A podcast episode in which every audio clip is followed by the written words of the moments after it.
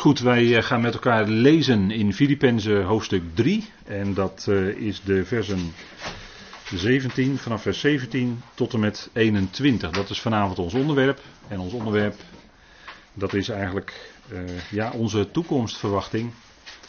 Met de tegenstelling tot wat we nu ervaren. En dat is denk ik toch een geweldige, een geweldig uitzicht, een geweldige hoop en verwachting die we hebben. En ik denk dat het goed is om met elkaar te lezen. En dat doen wij van altijd uit het concordante boekje, concordante vertaling van wat we ter beschikking hebben, hè, van Filipens ook. En er staat, wordt gezamenlijk navolgers van mij, broeders, en let op hen die zo wandelen, zoals jullie ons tot voorbeeld hebben.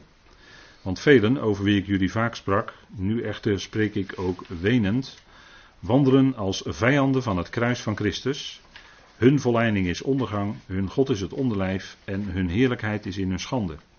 Zij zijn op aardse dingen gezind. Want ons domein behoort aan de hemelen toe, waaruit wij ook de redder verwachten, de Heer Jezus Christus, die ons vernederd lichaam zal omzetten, gelijkvormig aan zijn heerlijkheidslichaam, in overeenstemming met de werkzaamheid die hem zelfs in staat stelt, het al aan zichzelf te onderschikken. Tot zover. En we hebben de vorige keer stilgestaan bij de versen tot en met vers 19 bijna uit.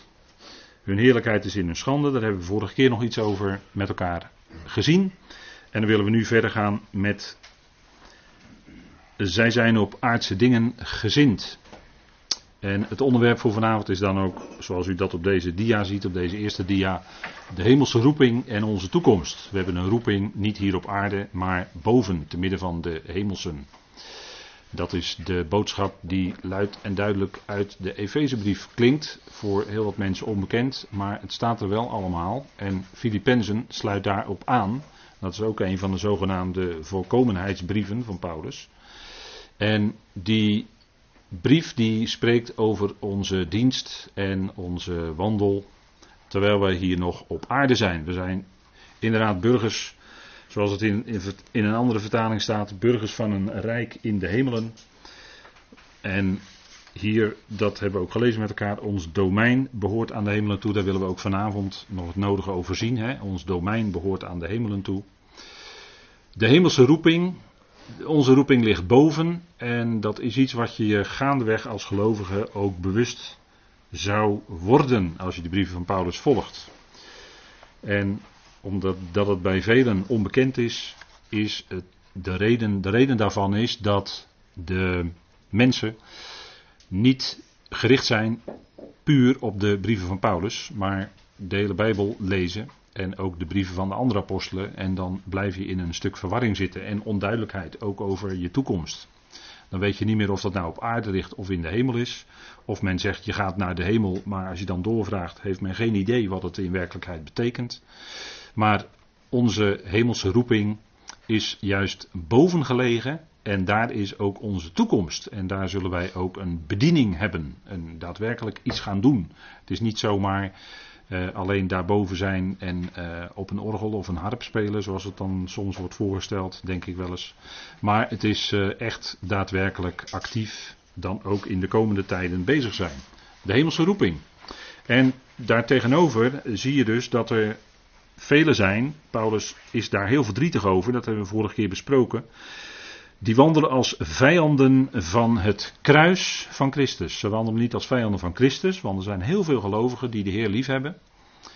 En toch, in hun, als je verder gaat kijken in hun leven, blijkt dat zij toch vaak wandelen, misschien zonder het zelfs te beseffen. Maar dat komt dan door prediking als vijanden van het kruis van Christus. En Paulus noemt dan een aantal kenmerken, dat hebben we vorige keer met elkaar gezien. En Daarvan zegt hij, hun volleinding is ondergang, hun God is het onderlijf, hun heerlijkheid is in hun schande. Nou, dat hebben we vorige keer besproken, dat ga ik niet opnieuw doen. Zij zijn op aardse dingen gezind. En dat is een punt. De vorige keer heb ik ook al iets gezegd over gezindheid. Kijk, een gezindheid die je hebt, is misschien een beetje wat ouder woord. dat had je dan in Nederland wordt dan gezegd, die is van die en die gezinte. bepaalde, en dan met een voorzetsel erbij. Maar uh, gezind zijn, dat betekent een grondhouding hebben. Hè? Een innerlijke houding hebben. Gezind, je bent gezind op iets. Een uh, voetbalsupporter die lid is van een voetbalclub en elke zondag naar de wedstrijd gaat, die heeft een gezindheid om, hè, die heeft een innerlijke houding, die wil helemaal met, met eh, een groot deel van het leven, wil die voetbalclub steunen. En die gaat ermee naar thuis, die gaat thuiswedstrijden de club aanmoedigen, naar uitwedstrijden de club aanmoedigen. Die heeft, uh, nou ja, misschien allerlei extra dingen nog in huis, waaruit blijkt dat hij voor die club is. Die heeft een gezindheid om die club te steunen. Hè, dat leeft van binnen bij iemand. En dat is bij ons, is dat zo dat wij onze gezindheid verandert naarmate de loop van de tijd doorgaat. Hè, in de loop van de tijd, als het goed is, is er een groeiproces in ons, geestelijk gezien, dat we veranderen van gezindheid. En hier zien we die tegenstelling tussen die aardse gezindheid en de gezindheid waar Paulus het eerder over had in dit hoofdstuk. En ook eerder in hoofdstuk 2 de gezindheid van Christus Jezus. Ootmoedige gezindheid. Dat wil zeggen, je wil het woord volgen. Je wil horen naar het woord, je wil dat ook accepteren. Je, bent, je hebt een ootmoedige houding, een ootmoedige gezindheid naar dat woord toe.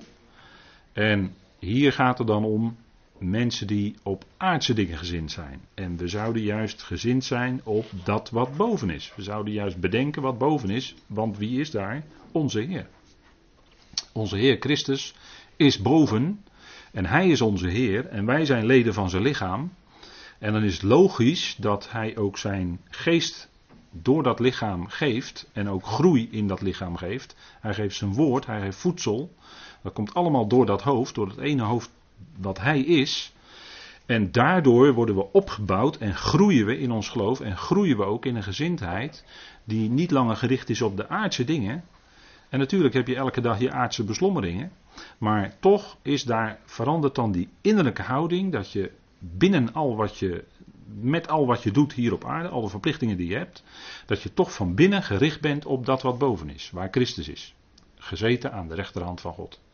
Dat is eigenlijk waar wij in groeien zouden. En dat, dat, dat voedt zich, hè, dat, dat gaat groeien. Je moet voeden, een baby krijgt ook voeding en dan gaat de baby groeien, want zonder voeding gaat dat niet. Nou, zo is het ook met ons geestelijk leven. We beginnen als baby, geestelijk gezien. En dat geestelijke leven moet groeien. En daarvoor is voedsel nodig. En net zoals een baby dagelijks voedsel nodig heeft, nou, dan kunnen u het vervolg wel invullen zelf. Maar het gaat om die verandering van gezindheid. Dat we niet langer gezind zijn op deze aarde en op deze aardse dingen. En er zijn natuurlijk honderden nieuwsberichten elke dag, die kun je lezen. En dan kun je verontrust zijn over dit en over dat en over het klimaat en noem alles maar op. Daar kan je allemaal heel erg druk over maken, maar dan, ben je, heb je niet door dat je gezind bent eigenlijk op dat punt op die aardse dingen. Maar wij leren dat de Heer zelf die dingen in zijn hand heeft. Hij draagt deze hele schepping zelfs. Hij houdt deze hele schepping zelfs in stand door zijn kracht. Dat is, dat is die samenhangende kracht die hij geeft. En daardoor bewaart hij ook de dingen. En we weten ook dat deze schepping, deze hemelen en aarde, die gaan nog minstens duizend jaar mee.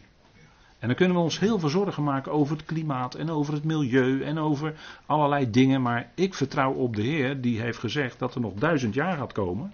Studies openbaring. Duizend jaar, dat gaat allemaal nog komen. Dus deze hemel en aarde blijven gewoon nog duizend jaar staan. En de Heer heeft ook dat klimaat in zijn hand. Er zal heus wel voor zorgen dat de omstandigheden zo blijven dat mensen hier gewoon goed kunnen leven. Dus daar maakt me eigenlijk helemaal niet zo erg veel zorgen over. Waarom niet? Omdat die Heer er is die daarvoor zorgt. En dat is niet dat je dan achterloos bent en alles maar eh, rommel maakt buiten en zo. Nee, natuurlijk niet. Je doet wat je kunt binnen je vermogen, maar zet daar nou niet je hele wezen op. Je kan lid worden van een club die dan heel erg met milieu bezig is, een vereniging die erg met milieu bezig is, daar kan je je hele leven door laten vullen.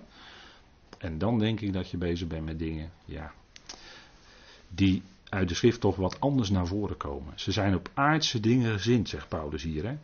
En dan verwijzing naar Colossense 3, vers 1, dat, dat haalde ik net al even aan, al sprekend gezind zijn, we, we, we zijn gericht op dat wat boven is. Terwijl we gewoon op aarde wandelen, al onze dingen doen, gewoon heel nuchter met de dagelijkse dingen bezig zijn. En toch hebben we die gezindheid van binnen, dat dat niet het enige is, maar dat we bezig zijn vanuit het besef dat Hij er is, dat God er is, dat de Heer er is. En Hij geeft ons die kracht. En Hij geeft wijsheid in gegeven situaties. Er komen allerlei situaties op je weg. En dan heb je wijsheid nodig in je dagelijks leven. En die wijsheid, die geeft Hij. Hè, die, die, waardoor je je gedachten laat bepalen hoe je dingen doet en hoe je dingen oplost. Dat, dat wordt ook steeds meer dan veranderd door de inwerking van het woord van God. Door wat je mag weten van Hem. Nou, we hebben onze zorg over de dagelijkse dingen. Maar, en we, we vervullen onze verplichtingen die we hebben. Maar toch we hebben een toekomstverwachting. En dat, dat maakt eigenlijk ook een heel groot verschil uit. En daaruit blijkt ook een aardse of een hemelse gezindheid. Een toekomstverwachting, een verwachting die anders is dan Israël. En dan gaan we natuurlijk naar de verschillen. En ook dat is een onderdeel van onze gezindheid, onze toekomstverwachting. Wij hebben een verwachting, hebben gelezen aan het begin van deze avond, die boven ligt, niet op aarde. En dat is een verschil met de andere lijn, om het zo maar te zeggen. En dat heb ik hier even op deze dia een paar kernpunten gezet. Want daardoor mensen die op een andere lijn zitten qua verwachting, die voeren ook soms nog wel oppositie, om het zo maar te zeggen, tegen wat Paulus naar voren brengt. Kijk, Petrus die had een aardse verwachting. Petrus wist ook niet anders dan de verwachting die de profeten in het Oude Testament in Tenach bekend hadden gemaakt. En Paulus geeft een andere verwachting. Kijk, bij Petrus gaat het om een aardse verwachting. Die verwacht het koninkrijk hier op aarde. En dat is volkomen terecht dat Petrus dat verwachtte. Daar sprak hij ook over op de Pinksterdag. Volkomen terecht. De geest zal uitgestort worden op alle vlees, zoals Joel zegt. En daar begon Petrus over te spreken. en dat was helemaal die aardse verwachting. De Messias zal komen, zal Israël verlossen en vanuit Israël de hele wereld.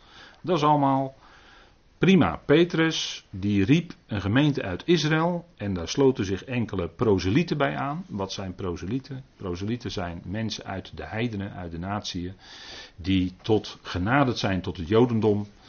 En die de God van Israël ook met de Joden mee uh, wilde vereren. Zo had je daar bijvoorbeeld, om een goed voorbeeld te noemen, Cornelius in Handelingen 10.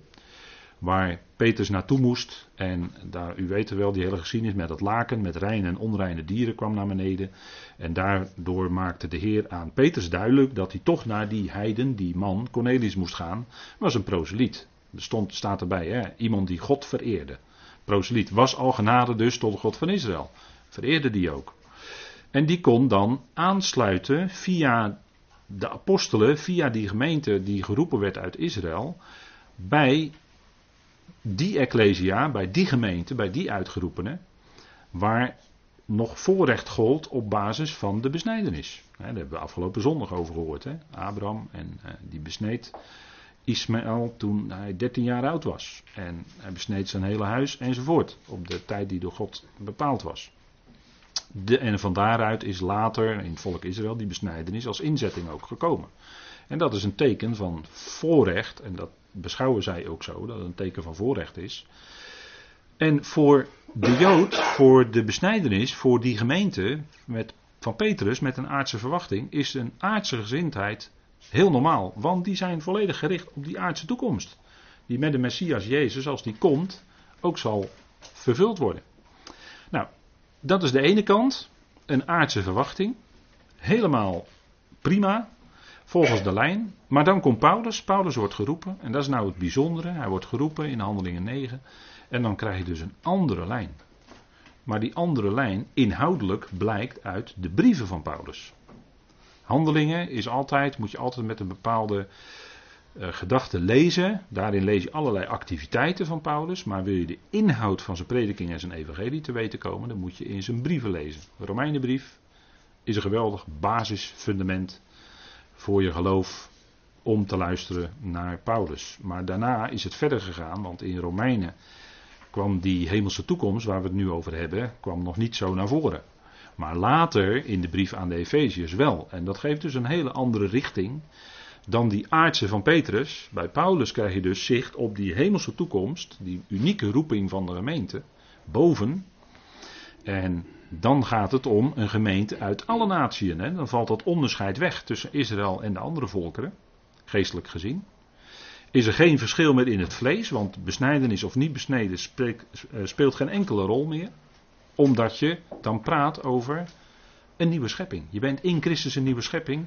Dan spelen die vleeselijke verschillen, zoals wel of niet besneden zijn, geen enkele rol meer. Want het gaat alleen maar om wat je in Christus geestelijk gezien bent.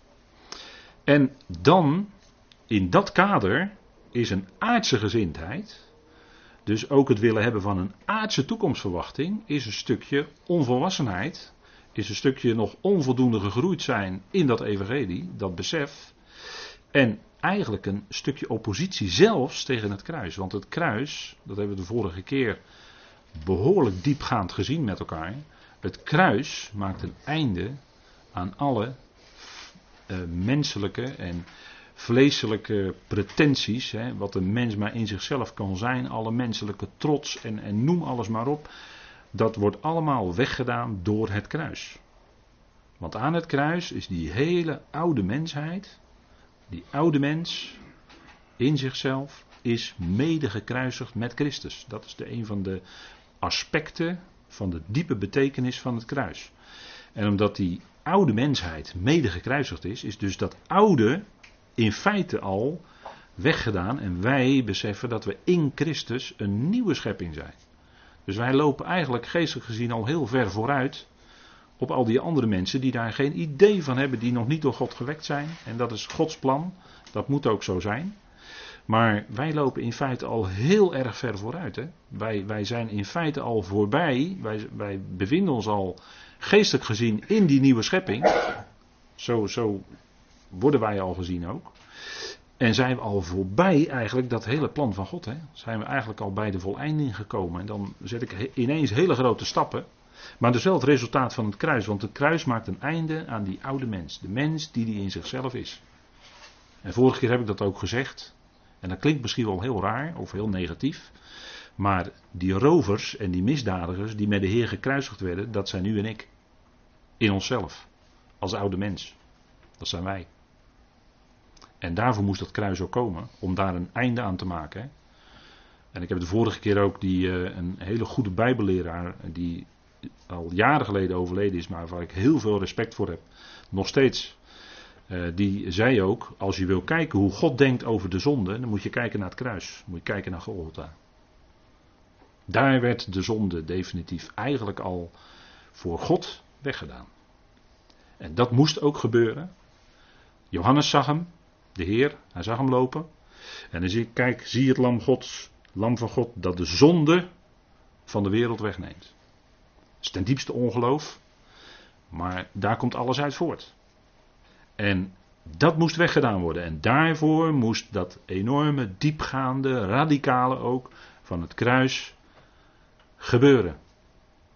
En ik zeg radicaal, omdat het woord radix, dat komt van het woord radix af. Dat heeft te maken met wortel. Dat hele oude moest helemaal met wortel en al eruit. En moet weggedaan worden.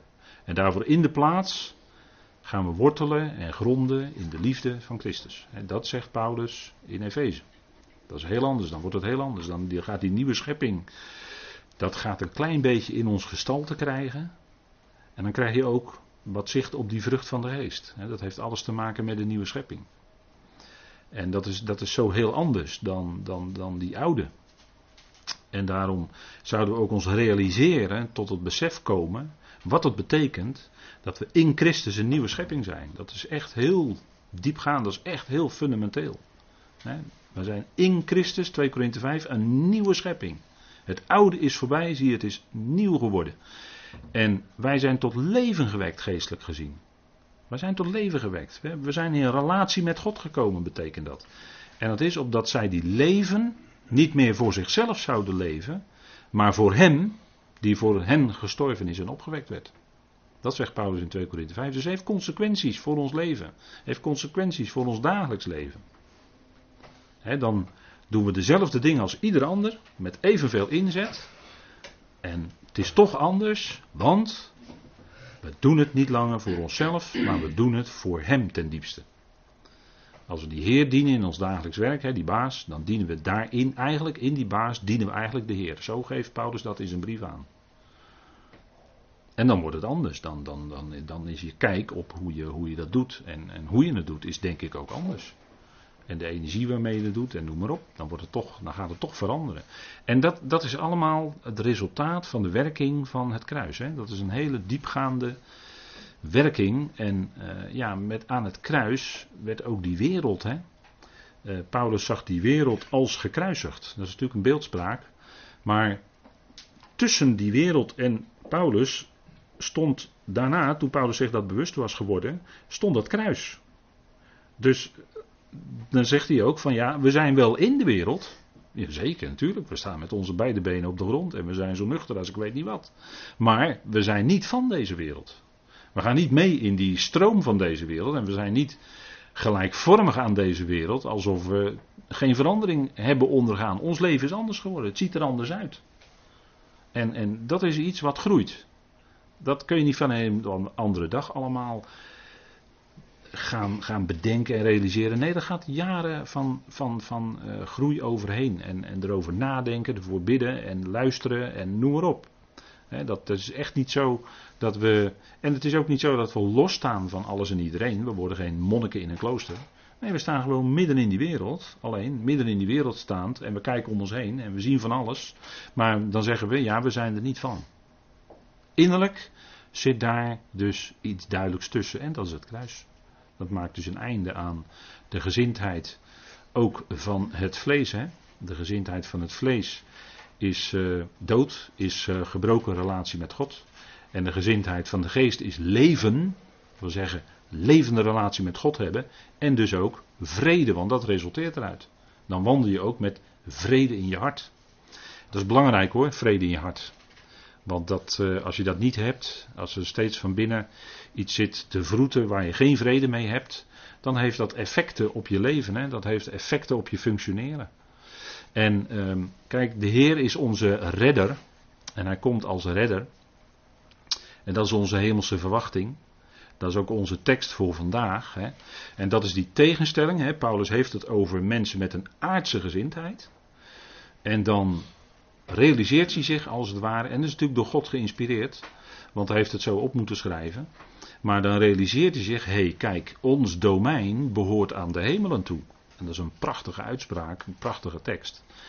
Waaruit wij ook de redder, de Heer Jezus Christus, verwachten. Dus wij leven in verwachting. En dat is het geweldige, vind ik, van wat Gods woord ons biedt. En in het bijzonder het evangelie van Paulus. Dat geeft een geweldige verwachting. Licht heb je dan en uitzicht. Leven in het vooruitzicht. Onverderfelijkheid. Hè. Christus Jezus brengt door het, door het evangelie leven en onverderfelijkheid aan het licht. Dat zal ook ons deel zijn in de opstanding. In de levendmaking. Hè. Onverderfelijkheid, dat is, dat is niet zomaar een woord. Maar dat, is, dat spreekt ervan dat het, het aardse leven, hè, al dat aardse wat nu nog steeds aan verderf en bederf onderhevig is. Hè, we, alles, alles bederft en vergaat. En we zien dat in de herfst, hè, de blaadjes vallen van de bomen. Nou, dat is ook een stukje verderf. En het wonder is dat dan in het voorjaar weer de nieuwe blaadjes aan de bomen komen. Het nieuwe leven. Hè. Een prachtige prediking uit de natuur. Typologie in de natuur. Overgesproken. Hè. Geweldig hoor. Maar kijk, die verwachting die wij hebben, dat wil zeggen dat de Heer, dat is dat de Heer ons en al die leden van het lichaam van Christus als eerste leven en onverderf, in onverderfelijkheid geeft. Dus een leven wat niet meer kan uh, teloor kan gaan, wat niet meer onderhevig is aan het verderf wat het nu nog wel is, ons oude lichaam. We takelen af, langzaam maar zeker. En hoe ouder je wordt, hoe meer je dat merkt. Dat is niet makkelijk, zo'n weg. Je bent stervend, je bent sterfelijk, maar. En dus ook verderfelijk, onderhevig aan het verderf. Hè? Maar alles vergaat, maar straks komt dat nieuwe natuurlijk. Maar dat is die verwachting die wij hebben. De verwachting van heerlijkheid. En wat is nou die heerlijkheid? Die heerlijkheid is die vrucht. De vrucht van het werk van onze Heer. De Heer is opgewekt als eersteling van de nieuwe schepping. En dat is de garantie dat de hele oogst ook gaat volgen. En als die hele oogst is gekomen, dan is daar die hele mensheid wederzijds verzoend met God. Uiteindelijk, als God alles in alles is. Dat is die heerlijkheid. Dan heeft ieder leven en onverderfelijkheid en onsterfelijkheid. dat, is, dat is de vrucht van het werk van Christus, uiteindelijk. En daar gaan we naartoe. Dat is die heerlijkheid. En uh, dat is, de heerlijkheid is dan voor God natuurlijk. Hè? Want het is de heerlijkheid van God dat hij dat zo allemaal tot stand brengt. En Paulus spreekt in al zijn brieven over die heerlijke verwachting. Petrus constateerde dat ook. In 2 Petrus 3 zei hij dat Paulus in al zijn brieven daarover spreekt. Maar Petrus kon daar niet alles van begrijpen. Maar het is wel degelijk een feit. Hè? Paulus spreekt in al zijn brieven van wat wij tegemoet zien. Ons domein behoort aan de hemelen toe. En daaruit verwachten wij onze redder. Kijk, wij zijn net als uh, die vele heiligen, eh, de gelovigen van uh, de vroegere periode. En zo kregen uiteindelijk, dat hoorden we ook afgelopen zondag, kregen Abraham en Sarah toch die zoon van de belofte. Eerst was Ismaël gekomen, maar dat was niet de zoon van de belofte. De belofte was dat Abraham en Sarah, die zouden een zoon hebben. En uiteindelijk was uh, Abraham 100 en Sarah 90. En toen hadden ze toch een zoon. Zou voor de Heer iets te wonderlijk zijn, hè? zeggen ze dan. Nou, dat, uh, nee, voor de Heer is niets te wonderlijk. Zelfs in hoge ouderdom uh, kwam er toch nog een kindje. Hè? En, en dat is toch wel heel bijzonder. En toch staat er van deze gelovigen, hè, tot, tot op Abraham en Sarah, iets in Hebreeën 11. Dat wil ik graag even met u opslaan. Hebreeën 11, want ze hadden geweldige belofte gekregen van een toekomst. En ik denk soms wel eens, als ons geliefde medegelovigen ontvallen, dan denk ik wel eens aan zulke woorden.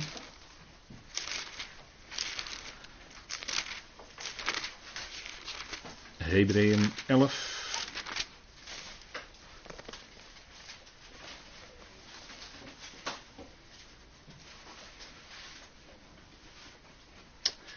En dan, dan zijn er een aantal gelovigen genoemd. Hè?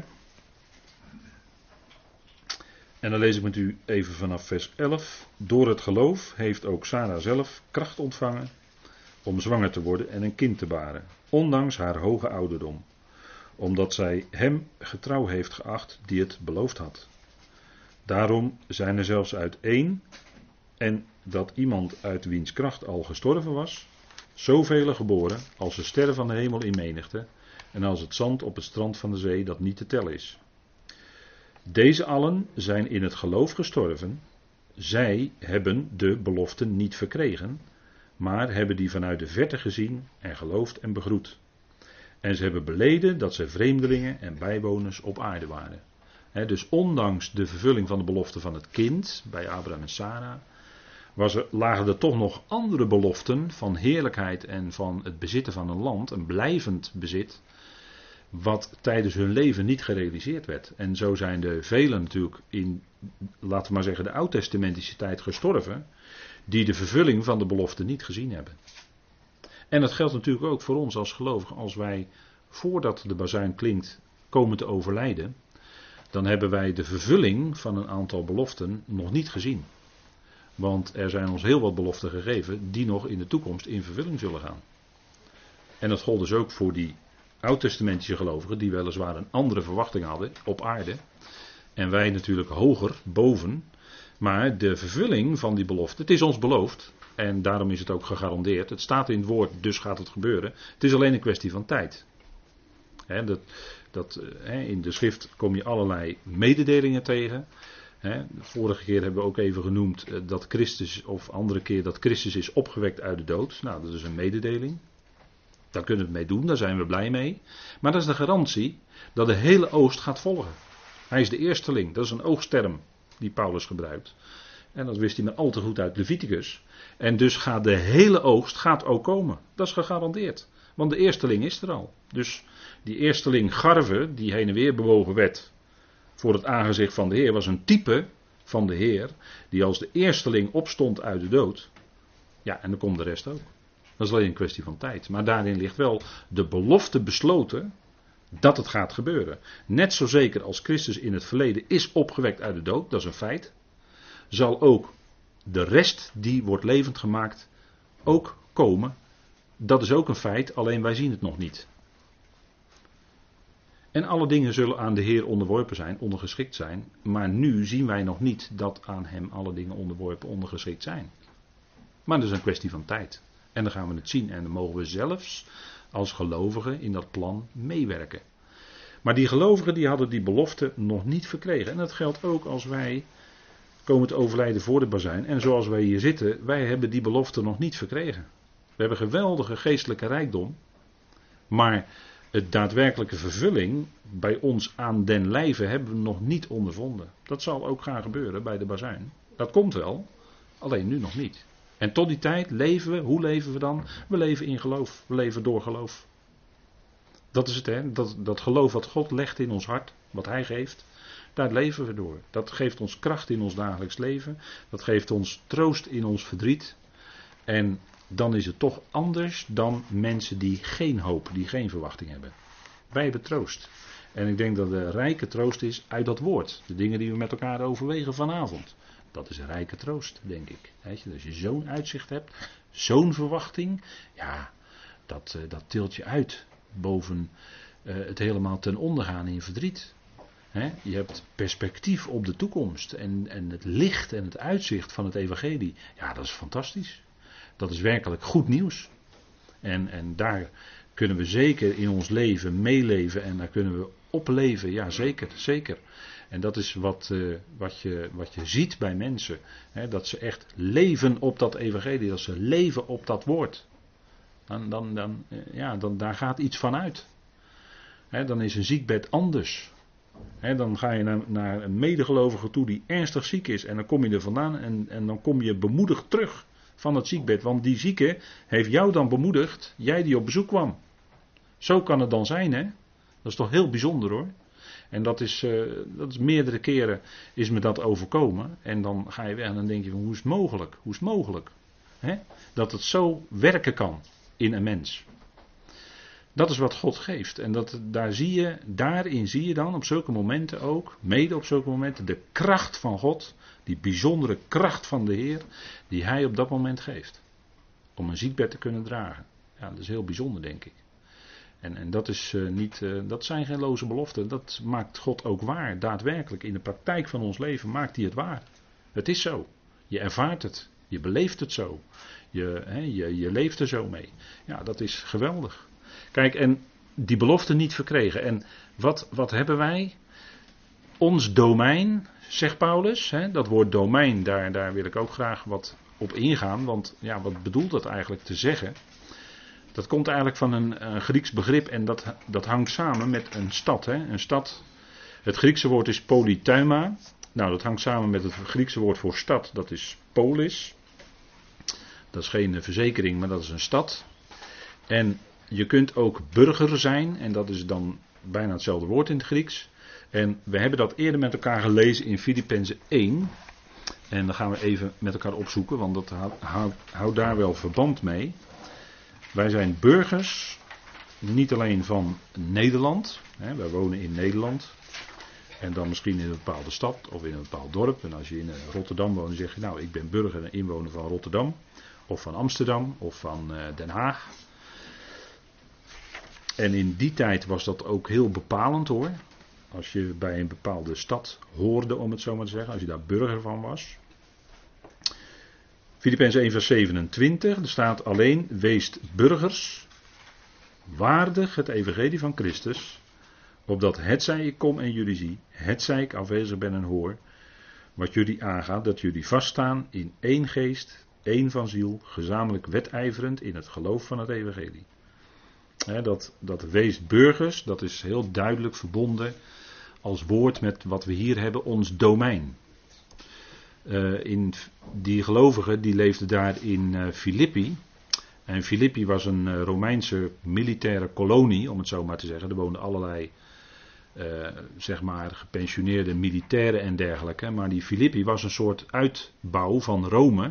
Was heel nauw verbonden met Rome. Als je in Filippi leefde dan, en je was echt burger daar, dan wil dat eigenlijk zeggen dat je burger was van de stad Rome. Het was een heel sterk, in die tijd natuurlijk, was de hoofdstad van het Romeinse Rijk, het Romeinse wereldrijk. Niet de hele wereld, maar het was wel een wereldrijk in die dagen. Maar als je daar burger van was, dan had je hele sterke status. En, en Paulus beriep zich daar ook bij gelegenheid op, in Filippi, notabene.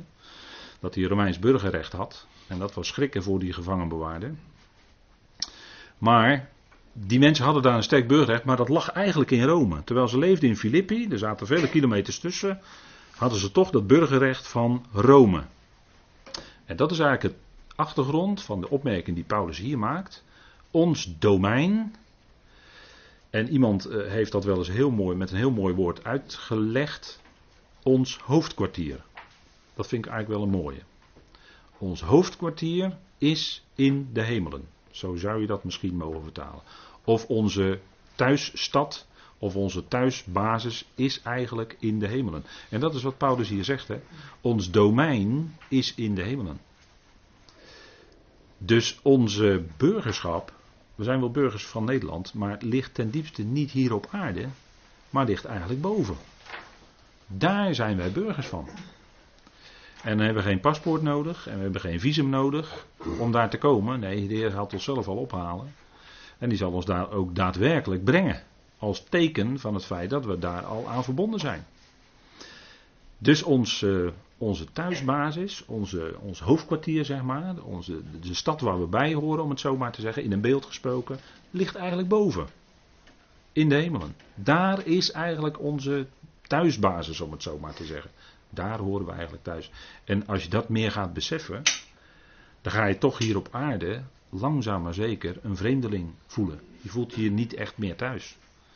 Want wat je om je heen ziet in de wereld zijn mensen leven met andere principes, met andere toekomstverwachtingen, met andere, noem, noem alles maar op. Je gaat steeds meer die verschillen ga je merken. Hoe je van binnen het beleeft, hoe je van binnen het weet vanuit de evangelie, met hoe het elders is. En dat wil helemaal niet zeggen dat wij beter zijn dan andere mensen die niet geloven, daar gaat het helemaal niet om. Maar het gaat om een andere innerlijke houding die je gaat krijgen als resultaat van die groei, van geestelijke groei. En ons domein is dus boven. En dat is heel bijzonder. En dat is voor ons natuurlijk een beetje lastig, want het is abstract en dat is een beetje moeilijk. Maar we zullen dan ook een lichaam krijgen, dat spreekt dit stukje ook over wat we vanavond bespreken. We zullen ook een lichaam krijgen wat aangepast is dan straks aan die omstandigheden waar we dan in komen. We hebben geen ruimtepakken nodig, of wat dan ook, zoals astronauten.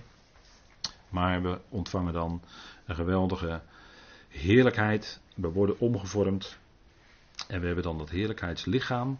Wat aangepast is aan die andere omstandigheden boven. Zodat we daar kunnen functioneren. En dan praat je dus echt over een andere dimensie. Dan praat je eigenlijk echt over een vierde dimensie.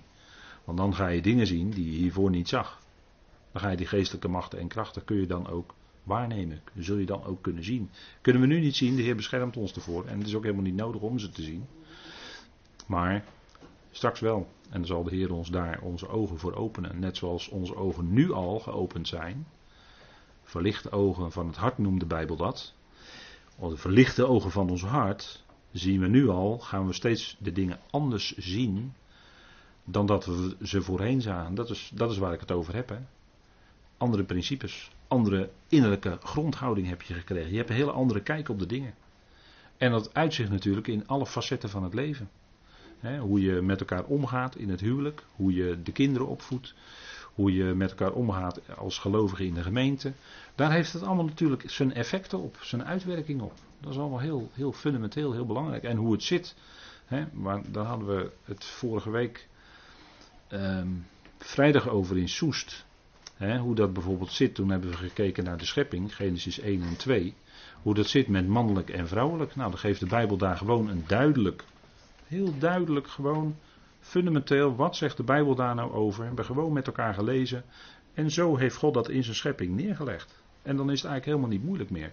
En dan zie je dus dat als de mens door zijn eigen denken eigenlijk die principes van Gods woord verlaat, dat je dan in een stukje duisternis komt en dat alles dan onduidelijk wordt.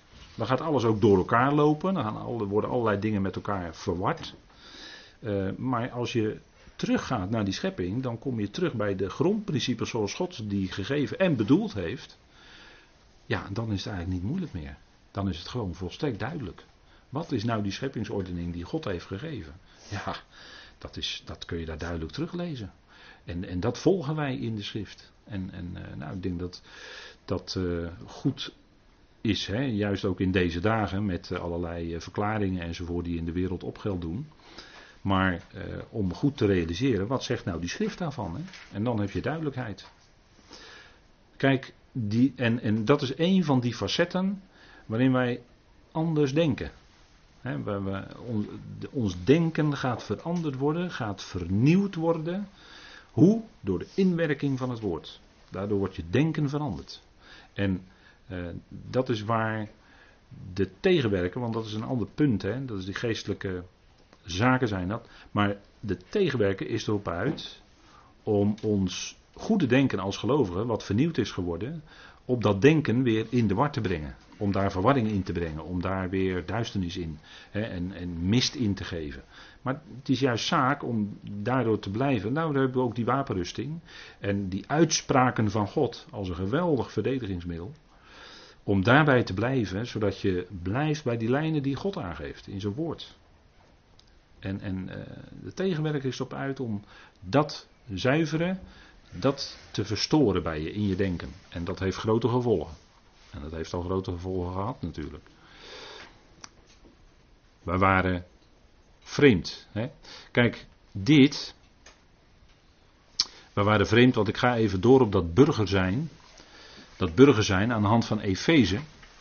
En in Efeze gaat het over vrede, verzoening enzovoort. Hè? En hier, dit, uh, dit paleis, dat kent u misschien niet. Uh, maar dit is het paleis van vrede en verzoening. Dat is in Astana in Kazachstan. En dat paleis is op een gegeven moment gebouwd om uh, een wereldcongres van wereldleiders, en van godsdienstige leiders van de wereld te ontvangen. En het is de bedoeling dan natuurlijk dat alles tot eenheid moet komen. Hè? Vrede en verzoening.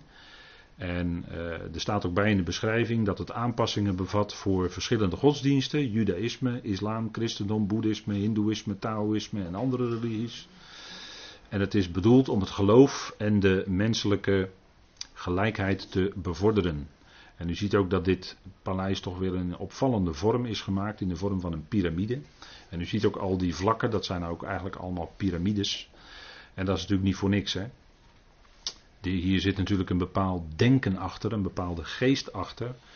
Die uh, vrede en verzoening tussen de verschillende godsdiensten en eigenlijk tussen de mensen wil bewerken. Maar ik denk dat de grote aanwezige hier is de prediking van het kruis van onze Heer Jezus Christus. Ik denk dat die prediking in dit paleis niet gehoord wordt. Daar ben ik wel eigenlijk vrij zeker van. Dus dit is proberen te bewerken vrede en verzoening buiten het kruis van Christus om. En dat gaat niet lukken. Dat is natuurlijk wel het streven van deze wereld, nu, hè, om alles één te maken, alles moet uh, vredig worden en met elkaar verzoend worden en het moet allemaal goed komen. In het Midden-Oosten wordt natuurlijk al tientallen jaren over vrede gesproken.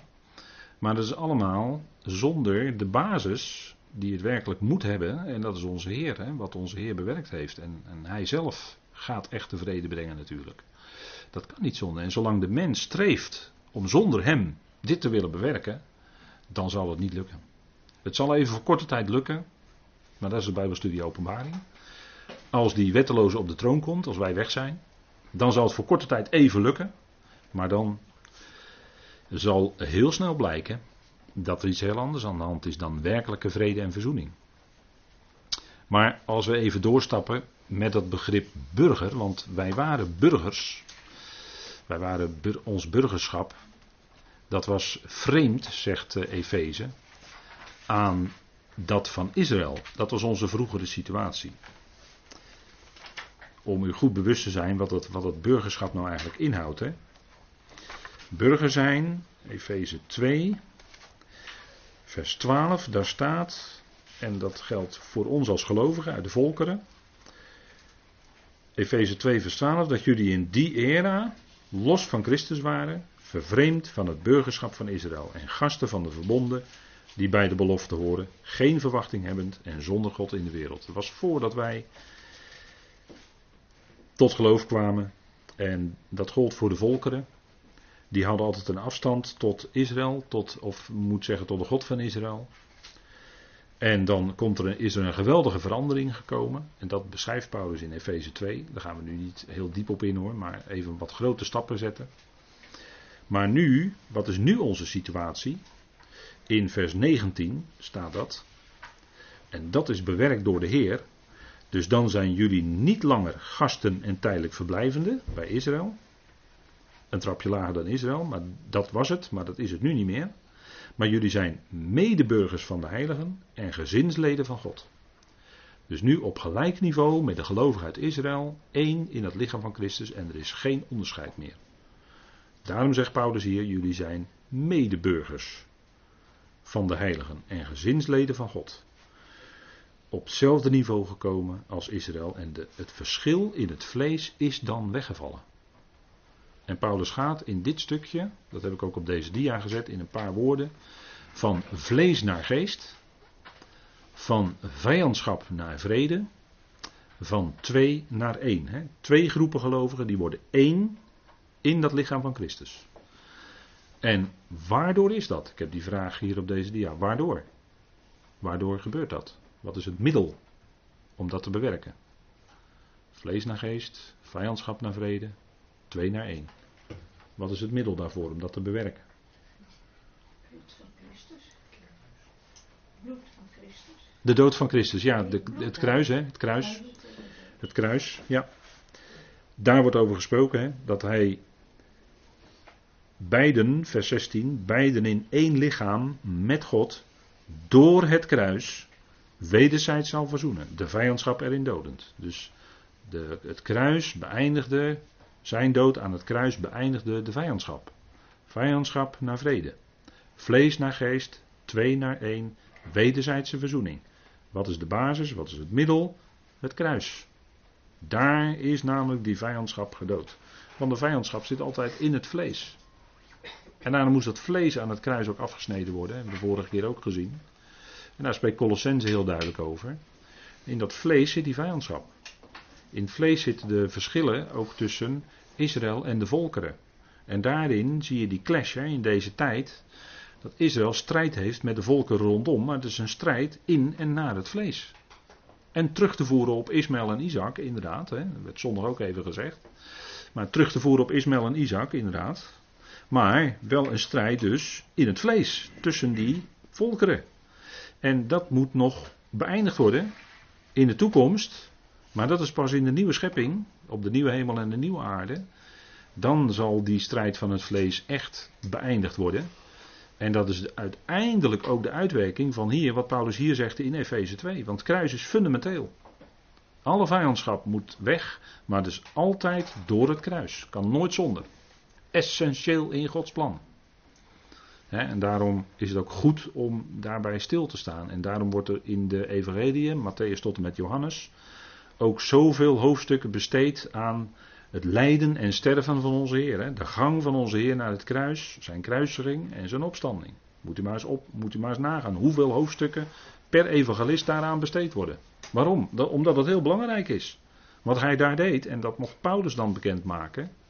Alle effecten, alle gevolgen, alle uitwerking van het kruis. Ja, dat ondervinden wij nu in ons leven, als het goed is. En later zullen ook de volkeren en Israël dat gaan ondervinden. Maar dat is nog toekomst, voor hen nog toekomstmuziek. Maar wij lopen daar als het ware al op vooruit, om het zo maar te zeggen. Wij zijn de eersten die daar kennis van nemen. En zullen dat later ook doordragen aan de anderen. En voor ons dan speciaal ook aan de hemelse machten en krachten. Want ook die hebben verzoening nodig. Ook daar is wederzijdse verzoening voor nodig. Er zijn ook vijandige machten en krachten in de hemelse gewesten, om het zo maar te zeggen. Wat denkt u van de Satan? En zo zijn er nog wel een stelletje van zijn personeel. Maar die hebben ook verzoening nodig, wederzijdse verzoening. En daarvoor zet God de Ecclesia, de gemeente in, boven. En op aarde zal daar de taak voor Israël zijn. En misschien ook nog wel van onze kant enigszins. Maar goed, dat is weer een ander punt. Maar dat is het instrument. Van vijandschap naar vrede. Uitwerking van het kruis. Als je beseft dat je in jezelf, ja, oude mens, mede gekruisigd. Valt niet zoveel goeds van te verwachten. Daarom moest het ook aan het kruis. En die nieuwe mens in ons, ja, dat is die vrucht van de geest. Hè, dat kenmerkt zich door de vrucht van de geest. Dat is Christus in ons. Hè, dat is als het ware je nieuwe identiteit. Dat ben je niet langer, hè, niet meer mijn ik, zegt Paulus. Maar Christus leeft in mij. Galaten 2, hè. En dat is ook, dus zegt hij in direct verband met het kruis, daar, Galaten 2. Het is niet meer ik, maar Christus leeft in mij. Kijk, dat is je nieuwe identiteit.